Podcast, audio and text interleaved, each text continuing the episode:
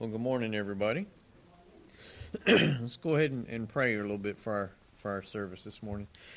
Dear Heavenly Father, Lord, I come to you this morning just to thank you once again for us to be in your house to hear your word, Lord. And as always, I ask you, Lord, let these be words, these words be your words, not my words, Lord. And I ask you that the these words and these verses from your from your word, Lord, they, they, they get into our hearts and our minds and they make us think, Lord. And and not just that we're here, just hear these words and they rattle around and then we're gone, but that they change our lives, Lord, and they change how we how we interact with each other, Lord, and, and how we just view you and your word, Lord. And I ask you just to be with us the rest of this day. In Jesus' name I pray. Amen.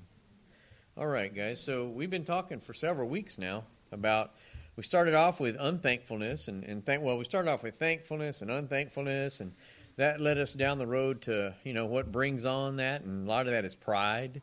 And then we went into how pride brings you with bitterness, and how if you uh, if you just hold on to that bitterness, it brings you to anger. So we're gonna keep working on anger today, and seeing if we have anger, maybe we need to deal with it, and how we should deal with it, and what exactly is anger, you know. And the more important thing is, what does the Bible say about anger? Because it doesn't what say doesn't matter what man says about it, or or men's counselors or self help books because that doesn't matter. That's a man's opinion.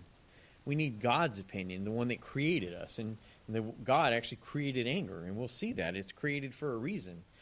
but unfortunately, we don't use it for that reason. We use it for our own little purposes. So let's start off. Let's look at uh, Psalms 37. Psalms 37 in verse 8.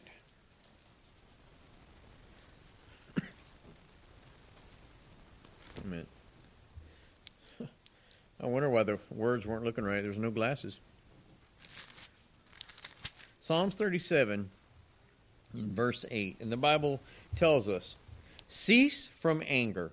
I mean, that should be enough right there, right? We could just stop the lesson.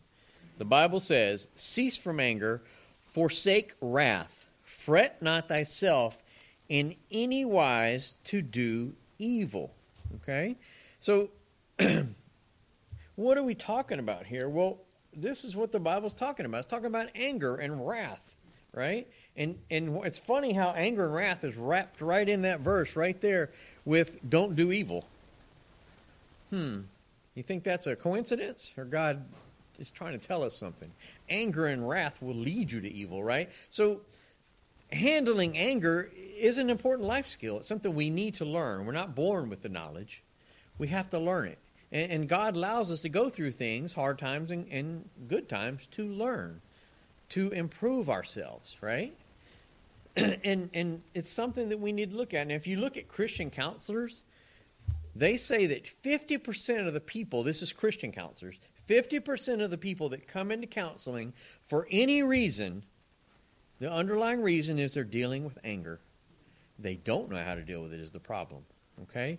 And anger, think about it. Anger can shatter our shatter and destroy our communication. It can tear apart relationships and it can ruin both the joy that we have in life and peace, and it can also ruin our health. We went through that last week. All the detrimental effects of anger on our just our health. And sadly, sadly today, uh, people tend to justify their anger. How often do we do that? We justify our anger instead, instead of accepting responsibility for it. Because if we accept, accept responsibility, what goes hand in hand with that? Well, we have to, number one, admit we're wrong. And then we have to do something called forgiveness. And that's tough. Those two right there are huge for human beings, right?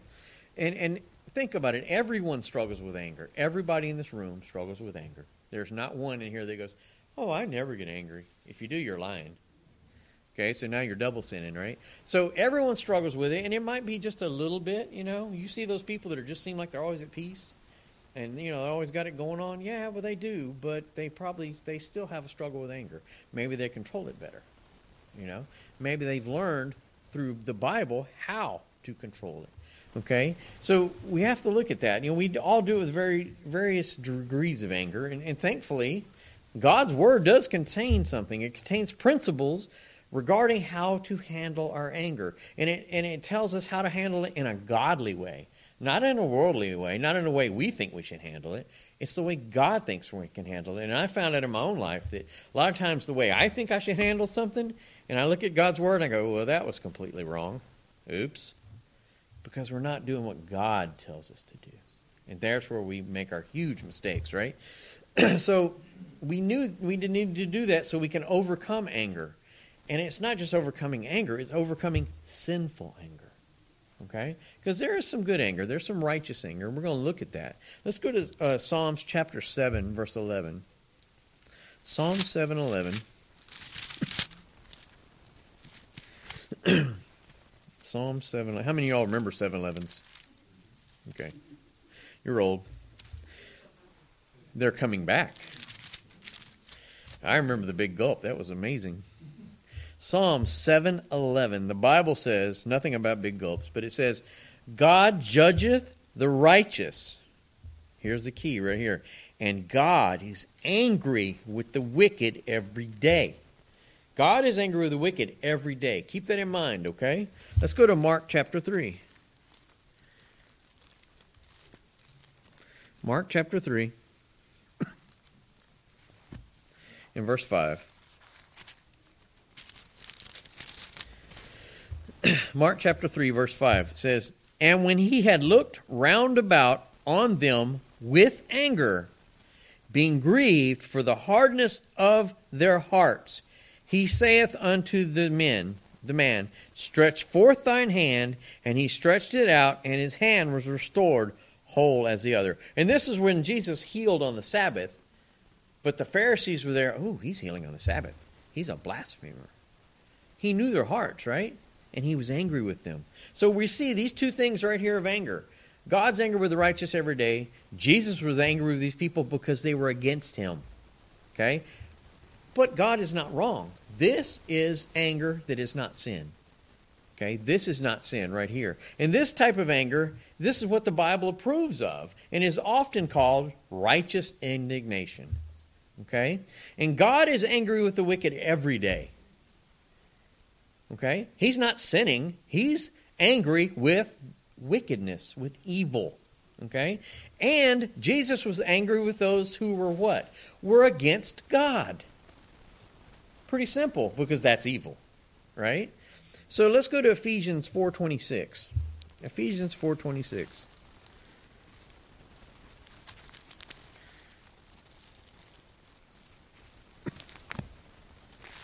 Ephesians 4 verse 26. Ephesians is, is we're going to hit it a lot today because it's got some good stuff in it. Ephesians 4, verse 26, the Bible says, and then we've read this a lot, but this is a keystone verse right here. Be ye angry and sin not. Let not the sun go down upon your wrath. So we see right here, it's okay. It's okay for Christians to be angry for the right reasons, right? But here's the kicker you can be angry for the right reasons, but it can turn to sin because you stay angry and you have a grudge. And that grudge gets bigger and bigger. And we talked about that. And that leads to pride because you won't admit you got a grudge. And then you got bitterness. And then you've got even anger, but now it's sinful anger. Okay? so this is what we're talking about. And it, it can lead to bitterness very quickly. That's why God said, bless you, don't let the sun go down upon your anger. Because if the sun goes down upon your anger, God created us, He knows us. As humans, by morning, we're going to be really mad. And it's going to be burning us up, and you're probably going to wake up, and the first thing you're going to think of is, I'd like to punch that person in the face. Okay, what have you done? You've let it sit there and stew all night long, and now you're bitter, right? And then you're going to see what happens to your life after that, and the decisions you make. They're going to be, the decisions you make are going to be based on your anger and your bitterness, not on what God tells you to do. Okay? So that's what we're looking at right here. And in the, in the New Testament, there are two Greek words for anger. Okay? One means passion or energy. Passion or energy. The other one means agitated or boiling. And that would be the part of the anger you have when you're getting that grudge, right?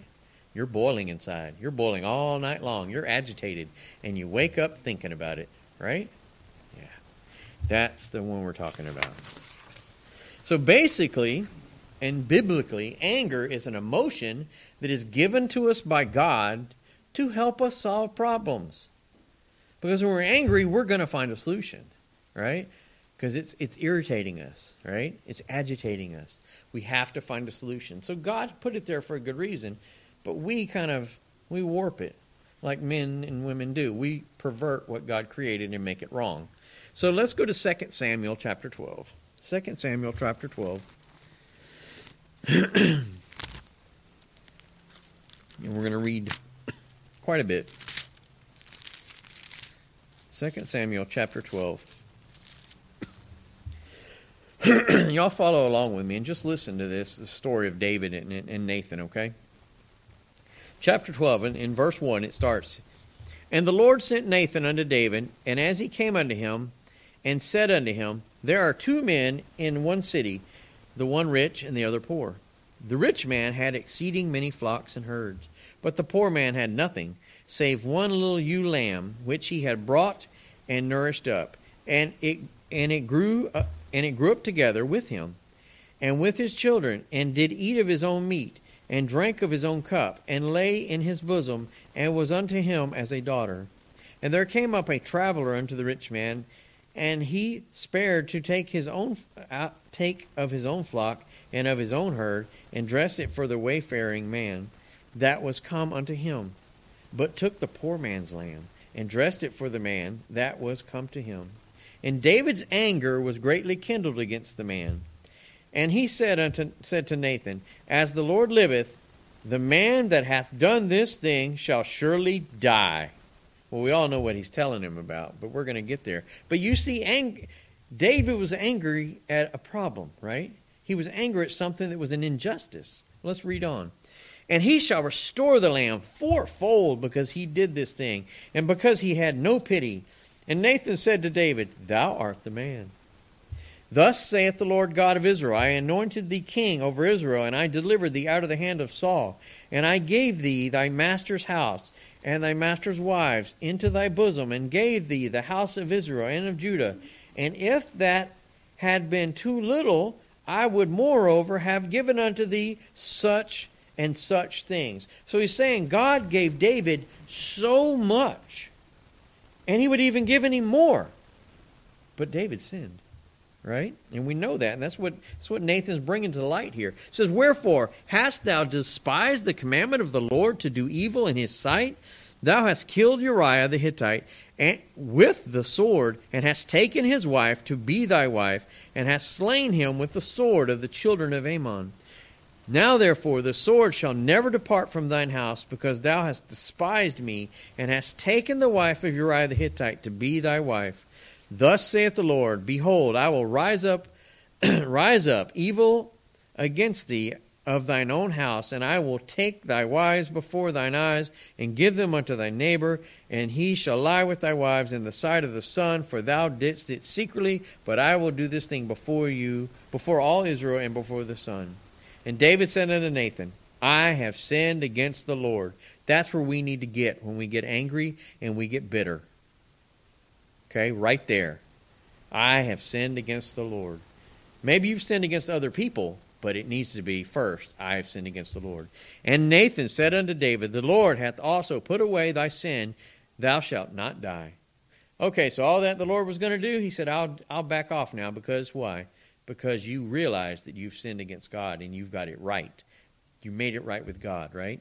Howbeit, because this deed hath done, hath, hath had great great occasion to the enemies of the Lord to blaspheme, the child also that is born unto thee shall surely die. So he had to pay for his sin. He had to pay for it, right? And Nathan departed under his house, and the Lord struck the child that, Uri- that Uriah's wife bare unto David, and it was very sick. David therefore besought God for the child, and David fasted and went in and lay all night upon the earth. How about if we would do that when we figure out that we're angry and bitter against someone and we're sinning? Okay, we get it right with God and we get it right with the other person. Could we lay all night upon the earth crying? Or do we just shed a few little crocodile tears and we think all everything's all hunky dory again, right? No. You need to be broken because of the stuff you do. And the elders of this house of his house arose and went with went to him to raise him up from the earth, but he would not, neither did he eat bread with them. And it came to pass on the seventh day that the child died, and the servants of David feared to tell him that the child was dead. For they said, Behold, while the child was yet alive, we spake unto him, and he would not hearken unto our voice. How will he then vex himself if we tell him that the child is dead? But when David saw that his servants whispered, David perceived that the child was dead. Therefore David said unto his servants, Is the child dead? And they said, He is dead.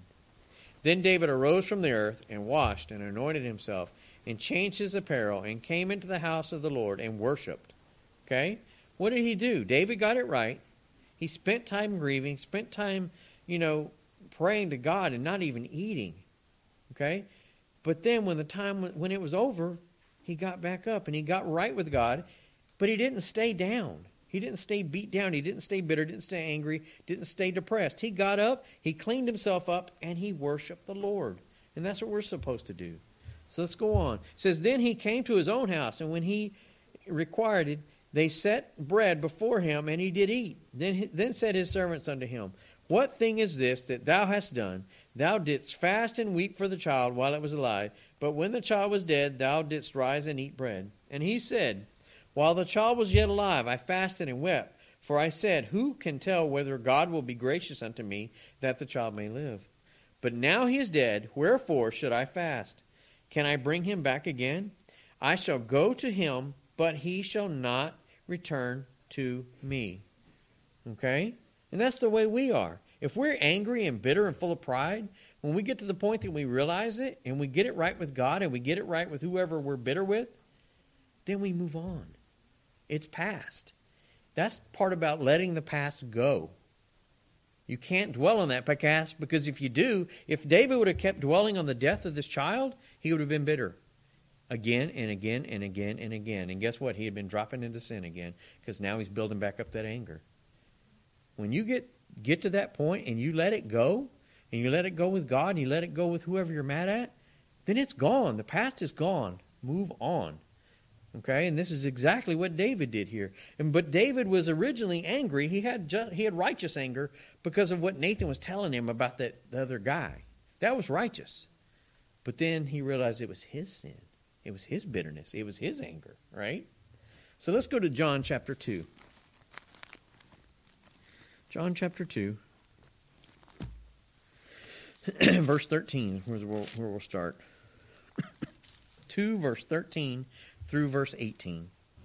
And the Bible says, And the Jews' Passover was at hand, and Jesus went, went up to Jerusalem and found the temple, those that sold oxen and sheep and doves and the changers of money sitting.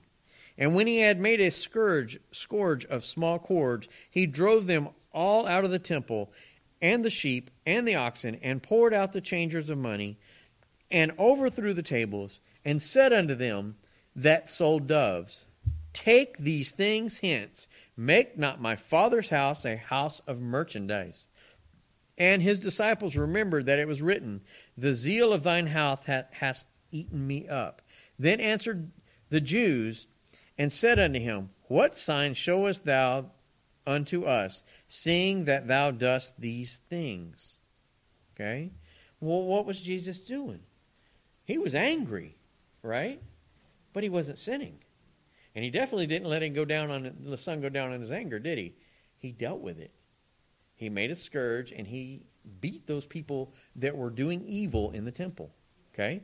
Well, Jesus was angry over what some Jews were doing. They were defiling the worship of God's temple in Jerusalem, right? But he was righteous in this. It was not a bad anger. And both of these examples that we just looked at, they're biblical anger, and they involve they um, these examples of anger in, involve um, they don't involve self defense. You know, I'm not defending myself against you. What were they doing? They were defense of others, or they were defense of a principle as in the, in the temple. You know, we don't make God's house a house of worship. I mean, a house of merchandise. You know, we don't come in here with eating a burrito. You know, we don't come in here, you know, drinking our big gulp, and we don't come in here wearing shorts and flip flops. We come in here to be respectful because we're here to worship a holy God. Okay? And that's what Jesus was doing. He walked in and he's like, oh, no. No, no, no, no, no. You know, I think about it today. Some of these bigger churches you see on TV and you look at some of the people there and how they're acting. I bet God would go in there with a scourge, wouldn't he? Jesus would have a field day. Okay? But that was righteous because it was appropriate, right? Let's go to James. James chapter 1. James chapter 1 in verse 19. 19 and 20. And the Bible says, Wherefore, my beloved brethren, let every man be swift to hear, slow to speak, slow to wrath, for the wrath of man worketh not the righteousness of God. Okay? How are we? We're probably pretty swift. We're, we're, we're, it says swift to hear. We're very slow to hear, aren't we? When we're mad at somebody, are we listening to what they're saying? No, we're yelling at them because we want to get our point across. So we've failed there. Are we slow to speak? Nope. Our mouth is babbling so fast we don't know what to do. We don't even know the words that are coming out anymore, right? And then it says slow to wrath. How fast does our anger go from zero to 60? Faster than a Porsche? Maybe a, faster than a Ferrari? Probably. But we see here that anger can become sinful when it's motivated by pride. Our pride, because our feelings are hurt, because we think, we feel like we've been done wrong. We've talked about that. Feelings get us in so much trouble. We feel like we've been done wrong. So we're going to make that other person pay. And this is what I'm going to do. First, I'm going to rip you apart, and then I'm going to do whatever. You know? That is wrong because that's pride. 1 Corinthians chapter 10. Let's look at that one.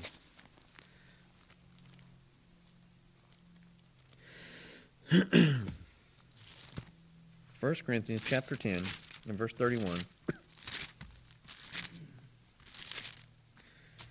1 Corinthians chapter 10 verse 31. And the Bible says, "Whether there therefore ye eat or drink, whatsoever ye do, okay? Whatsoever ye do, do all in the glory of God." Do all in the glory of God. So anger becomes sinful when it is unproductive and it distorts God's purposes. Think about that in your life.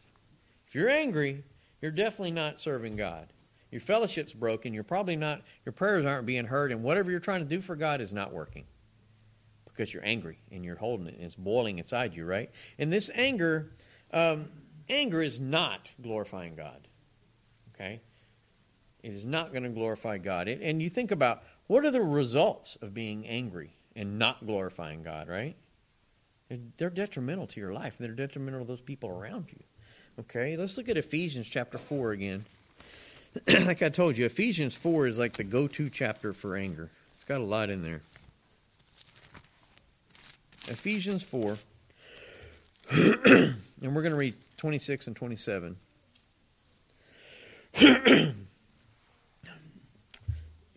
26 and 27, the Bible says, Be ye angry and sin not. Let not the sun go down upon your wrath. Right? Here we go. Neither give place to the devil.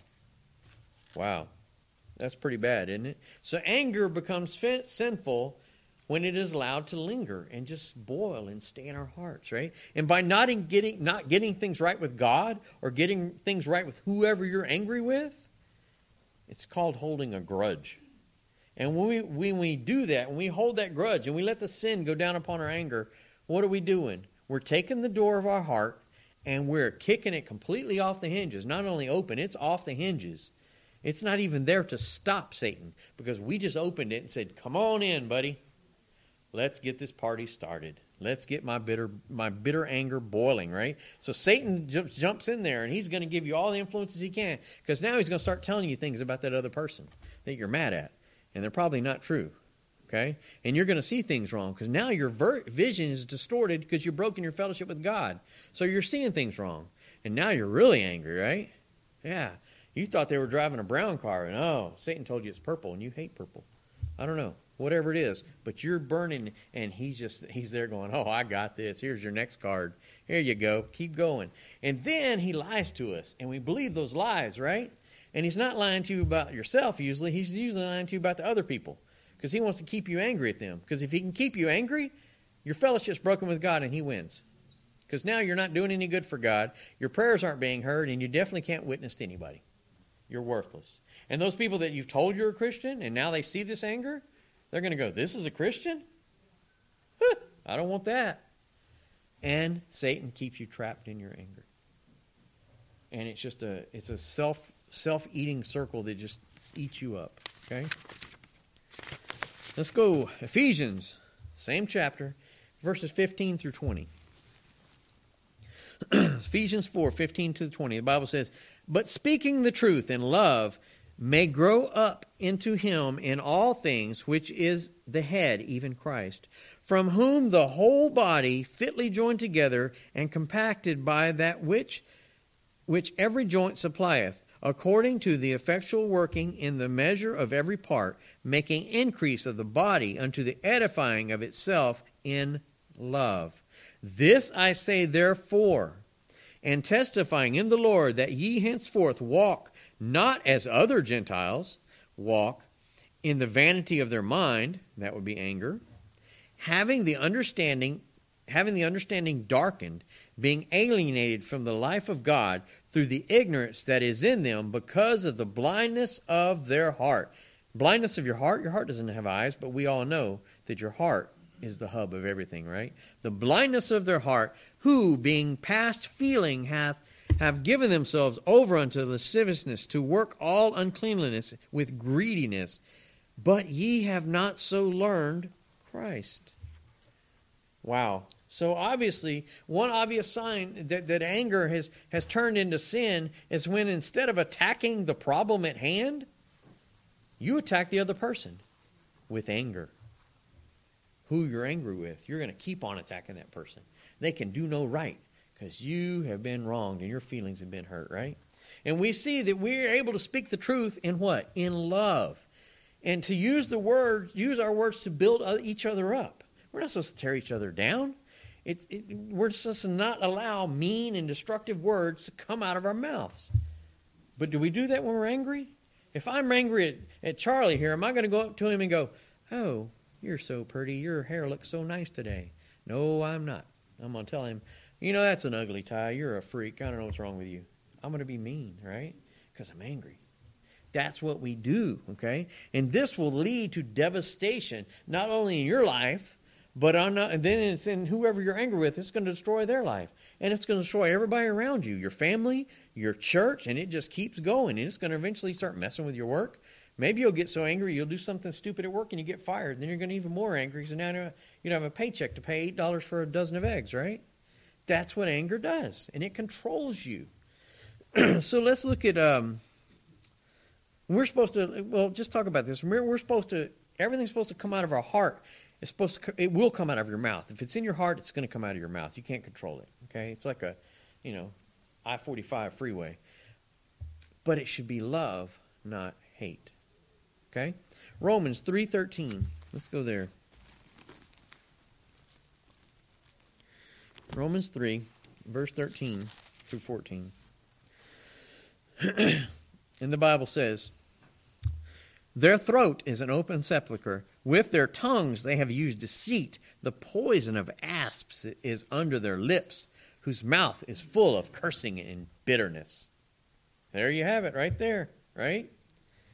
Right there. So, unfortunately, we see that this poisonous speech that is so common to fallen man is because of our anger.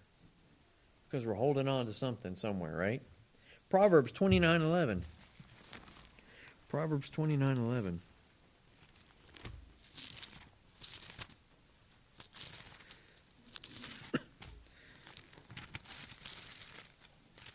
Proverbs 29, verse 11.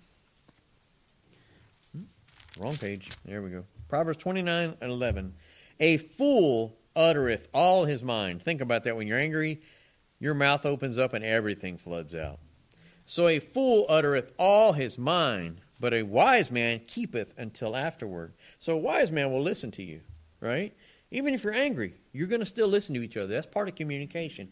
If you come to me angry, tell me what you're angry about, and when you're finished, then you listen to me explain so we can have a discussion and we can deal with this anger, okay? But if you come to me and you just open your mouth, the hinge drops open, and everything comes out from today all the way back till when, you know, I don't know, 400 years ago, and you're, and then when you're exhausted, you're too mad to talk to them and you walk away. You've done nothing but destroy, okay? And that's what we typically do. And, and that's what anger does. It becomes a sin when it allows to boil over. And now we, we can't even restrain it when it's boiling over. You ever had a, a pot of boiling water so hot that it's maybe bubbling over the edges? Can you grab that pot up and hold it? Nope. Well, you can. Probably won't hold it for very long. And you're going to get hurt. So it's going to cause destruction. Same thing that, that anger does to us. And the, the scenario is that when we're hurt and we're angry, it's multiplied for everyone around us. And the one who is angry and the one who they're angry with it just becomes a, a bitter battle. Okay? And this is this will only leave destruction and devastation in everyone's lives. And and often the consequences of out of controlled anger, sometimes it's irreparable. Because you've held on to anger so long, you've done so much wrong that it's hard to repair it. Maybe you can rebuild it, but it'll never be the same, right? And you can build it better if you build it with God, right? So have we ever seen someone that's so out of control because of their anger that's lingered with them for so long that it destroys a marriage, destroys a church? You know, I've you we've all heard about it. Families that have just separated, and you talk to somebody. Yeah, I haven't talked to my family in ten years. Wow, that's a long time to not talk to your family. You know, how many people go to the grave because they're mad and they don't talk to someone that's a friend, family member, how often does that happen? And they're taking bitterness straight with them, right? So let's go back to Ephesians, our go-to chapter, Ephesians 4. Ephesians 4:26.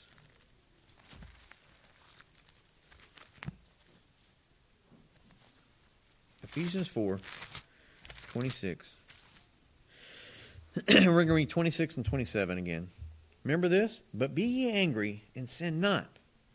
Let not the sun go down upon your wrath, neither, neither give place to the devil. So we see here that anger also becomes sin, and, and when the angry one refuses to be pacified, they refuse to be pacified, you know? They are holding on to that grudge, and I don't care what happens, I'm going to get back at them. You're being vengeful now, right? You're way over, right? And you keep it all inside and it just builds up. And guess what it makes you have? It makes you depressed, it makes you irritable. And guess what? When you're depressed and irritable, you can blow up at little bitty things.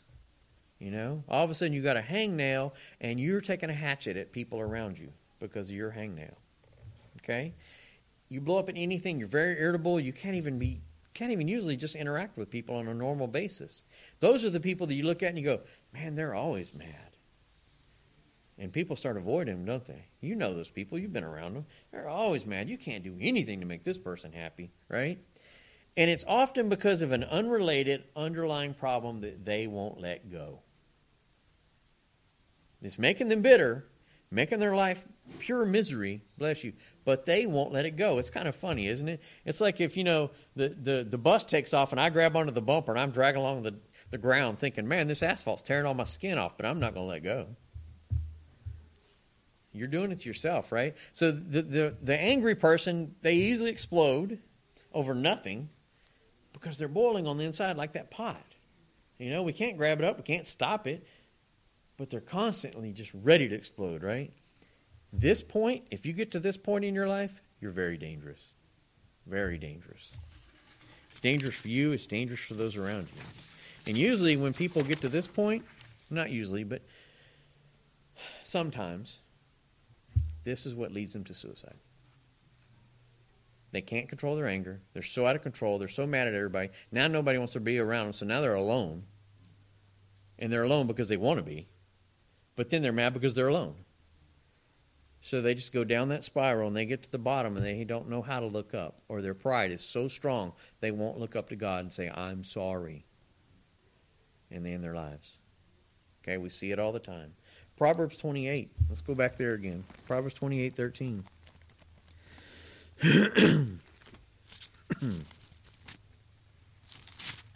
Proverbs 28, verse 13 says, the Bible says, He that covereth, covereth his sins shall not prosper, but whoso confesseth and forsake them shall have mercy. Wow, great verse, right? Let's go to 1 John because that ties in with it. We're going to look at this one. 1 John 1 9. 1 John 1 9. Think about what we just read in Proverbs and look at this. 1 John 1 9 says, If we confess our sins, which would be our anger, or whatever we've done to others, right? He, who is that? God. He is faithful and just to forgive us our sins and, here's the great part, cleanse us from all unrighteousness, which is your sin. Okay? So we can handle anger biblically by recognizing and admitting our prideful anger and the wrong of handling the anger we, way we have. Because we, when we handle it, it's sin. This confession should be to God, but this confession also should be to those that we have hurt because of our anger. Right? Not only the ones we've hurt, maybe the one we're angry with. There's a lot of people we need to go talk to, right? If we're this way. And we should not minimize this sin by making excuses for it and blaming others. How often do we do that, right? And this is typically when we see an angry person, they refuse to get right with God. They're just not going to have it because they're angry. And this person hurt me, and I'm going to be angry, right? And those that have hurt me, I'm going to hurt them. Okay? But if they do get to a point to where they have to apologize, either somebody fronts them and they force them, or you know somebody tells them you really need to apologize and get this right, they go apologize and they go, well, I'm sorry for being angry and treating you like this, but, and here it comes, but. But that but is always followed by reasons that justify their anger while not accepting the full responsibility for what they've done.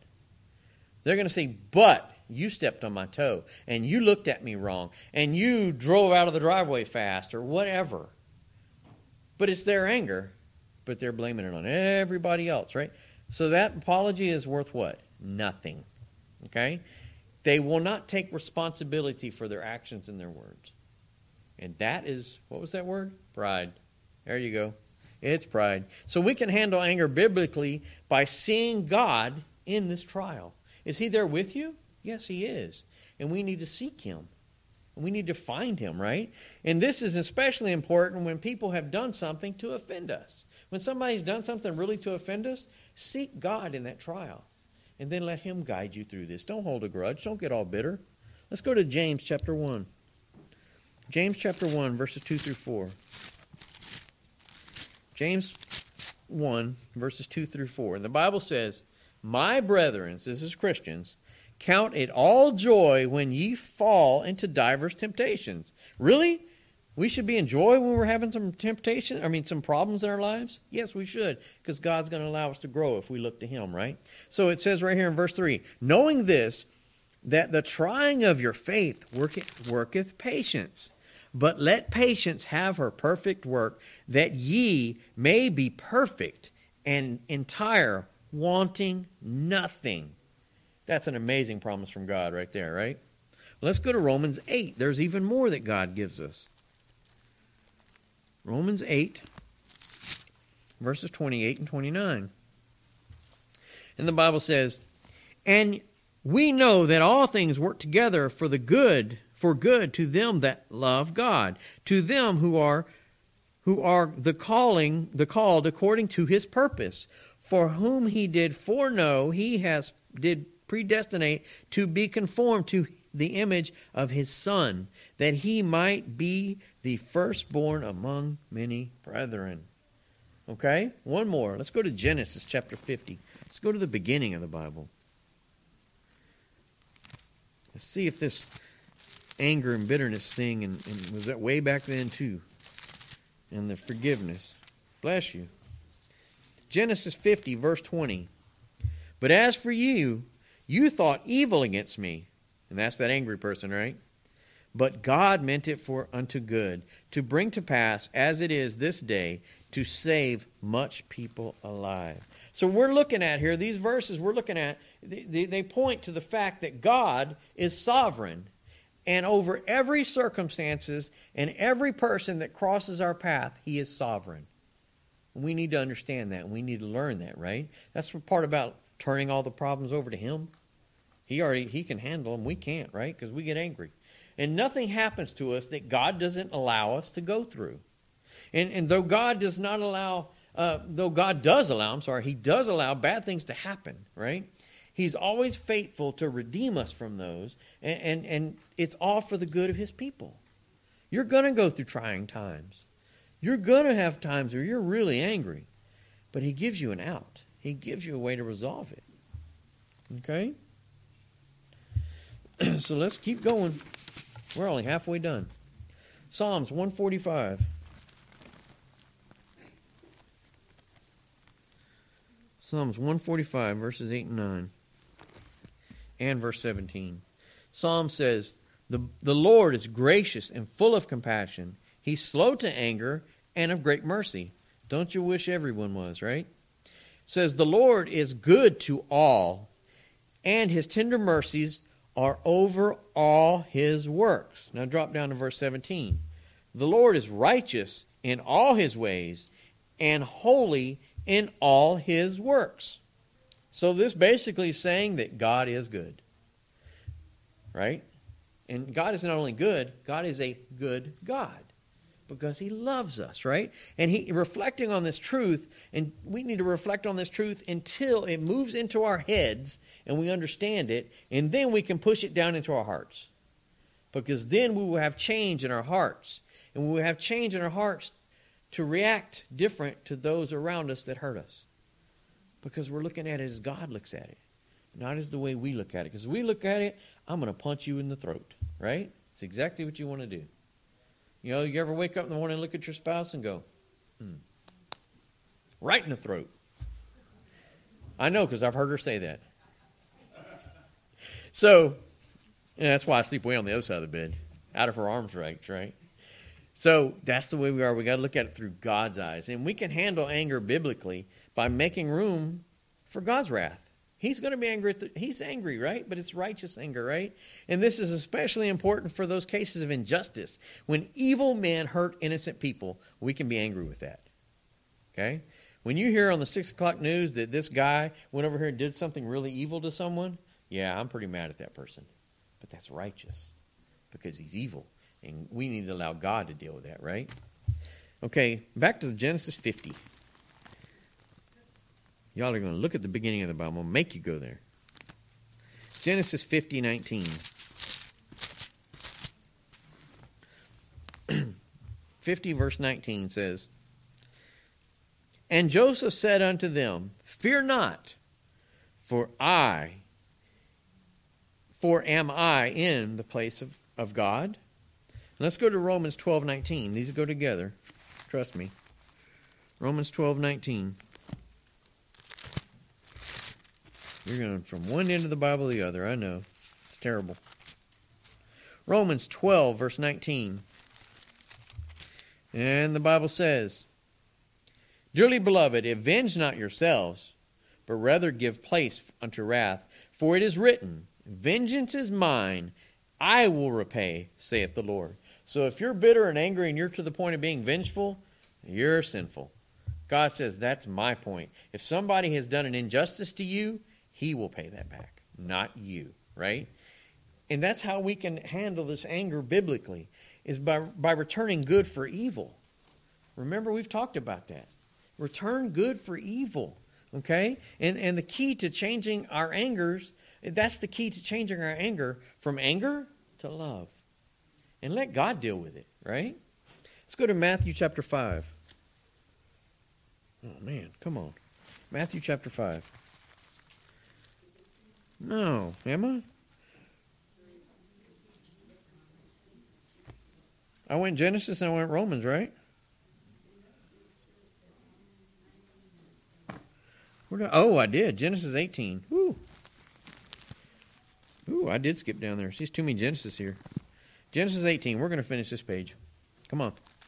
Genesis 18 25. Glad somebody's watching. The Bible says, That be far from thee to do after this manner, to slay the righteous with the wicked, and that the righteous should be as the wicked, that be far from thee. Shall not the judge of all the earth do right? So we see God is righteous and just, right? And we can trust trust him because he knows all and he sees all, and he will act justly in, in our, on our behalf, right? We should not play God. Don't be vengeful. That's his part. Okay, Genesis 50, 21.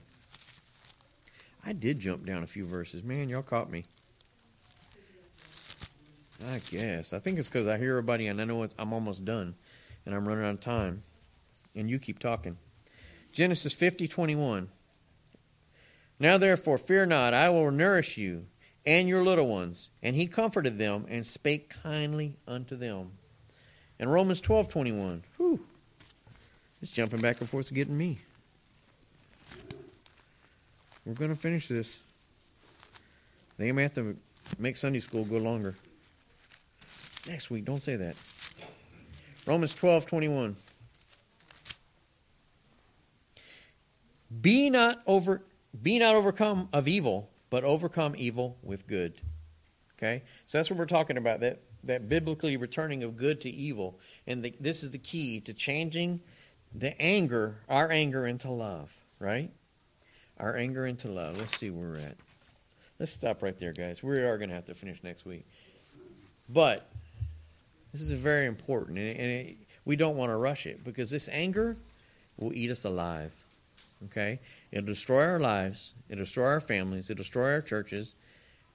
And like I said, there's probably so many examples we could call that we know that people that have been angry for a number of years or maybe all their life, and they die alone and miserable. And it's all because their pride won't let them bow down to the one holy God and look up and say, I'm sorry, I've sinned against you. And get it right with God. And then get it right with whoever we've hurt Maybe it's over years. You may have a list of people you need to make it right with, but you need to do it because it's it's it's a poison, and it's inside of us and it's eating us. Okay. I'll make a mark there too, so I know where I'm at.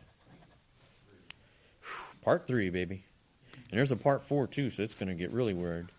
Okay, let's pray. Dear Heavenly Father, Lord, I come to you once again today just to Thank you, Lord, for letting us just open your word and be, be very candid and open about this anger and bitterness and pride and how they all work together to just destroy us, Lord, and destroy our lives and our families and our churches and our homes and just everything, our relationships all around us, when all we have to do is give it to you, Lord, and get it right with you and just get that fellowship back with you and, Lord, just start serving you and actually listening to you and submitting to you, Lord, and God, has asked you to be with us the rest of this day as we continue to worship and praise you, Lord. In Jesus' name I pray. Amen.